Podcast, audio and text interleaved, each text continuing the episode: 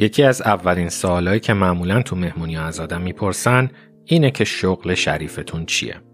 و بسته به اینکه پاسختون چقدر تحسین برانگیز باشه ملت تصمیم می‌گیرن می‌خوان با شما بیشتر آشنا بشن یا تنهاتون می‌ذارن که آجیل بخورید.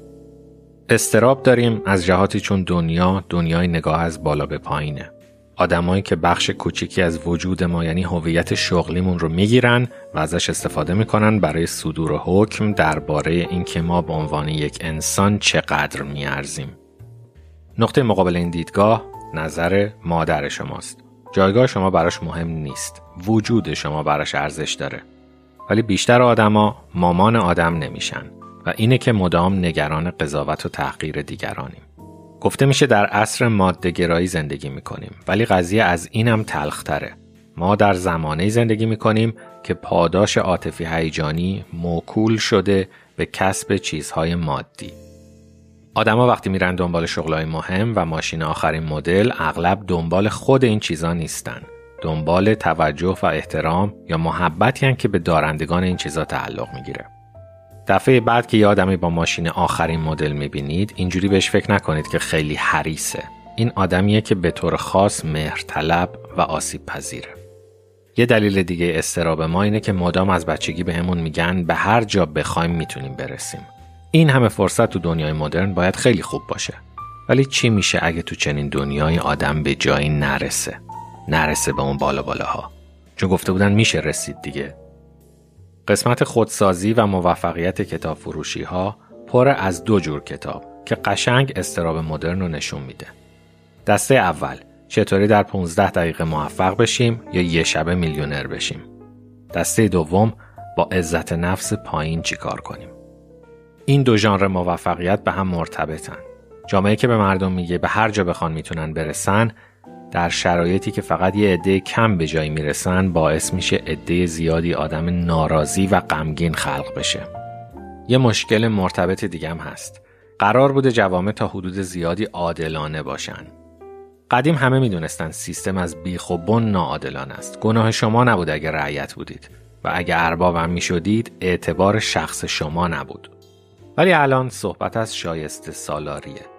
اینجا اونی سالار میشه که شایسته است. زحمت می‌کشه و باهوشه. حرف جذابیه ولی یه زهری تو بطنش نهفته است. اگه واقعا اونایی که در اوجن حقشون بوده به اونجا برسن لابد معنیش اینه که اونایی که تو طبقات پایینن لابد حقشون همینه. ادعای شایسته سالاری باعث میشه فقر نه تنها ناخوشایند باشه بلکه تبدیل بشه به چیزی که حق آدم هست. در انگلستان قرون وسطا به فقرا می‌گفتن بخت برگشته. یعنی کسی که ایزد بانوی بخت لطفش رو ازش دریغ کرده. امروز به ویژه در کشورهای مثل آمریکا که فرض بر شایسته سالاریه به فقرا میگن بازنده که خودش گویای همه چیزه. امروز دیگه به بخت و اقبال برای توضیح شرایطمون اعتقاد نداریم. اگه بگی از بدشانسی اخراج شدم باور نمی‌کنن. موقعیت حرفه‌ای شده یه حکم قطعی درباره شخصیت شما. تعجبی نداره نرخ خودکشی با پیوستن به دنیای اصطلاحا مدرن به طور تصاعدی بالا میره. چجوری با این شرایط کنار بیایم؟ قدم اول اینه که نپذیریم یه جامعه می‌تونه به طور مطلق شایسته سالار باشه. شانس و تصادف همچنان تاثیر جدی در سرنوشت طبقاتی آدما می‌ذاره. هرگز با هیچ کس از جمله خودتون طوری رفتار نکنید که انگار به هر جا رسیده و نرسیده حقش بوده. دوم تعریفتون از موفقیت رو شخصی کنید. نه اینکه در بست تعریف جامعه رو بپذیرید. راهها و معیارهای موفقیت زیاده و خیلیاش ربطی نداره به موقعیت اجتماعی با تعاریف فعلی و ارزشهای سرمایداری صنعتی. موفقیت مالی بزرگ الزامن به موفقیت در همدلی یا زندگی خانوادگی خوب ترجمه نمیشه. سوم و از همه مهمتر اجازه ندید دستاوردهای بیرونی تبدیل بشن به تعریف کلیت شما. جنبه زیادی از ما هست که روی کارت ویزیت چاپ نمیشه و اون سوال اعصاب خورد کنه توهینآمیز و غیر خلاقانه این جنبه ها رو پوشش نمیده. این سوال که شغل شریفتون چیه؟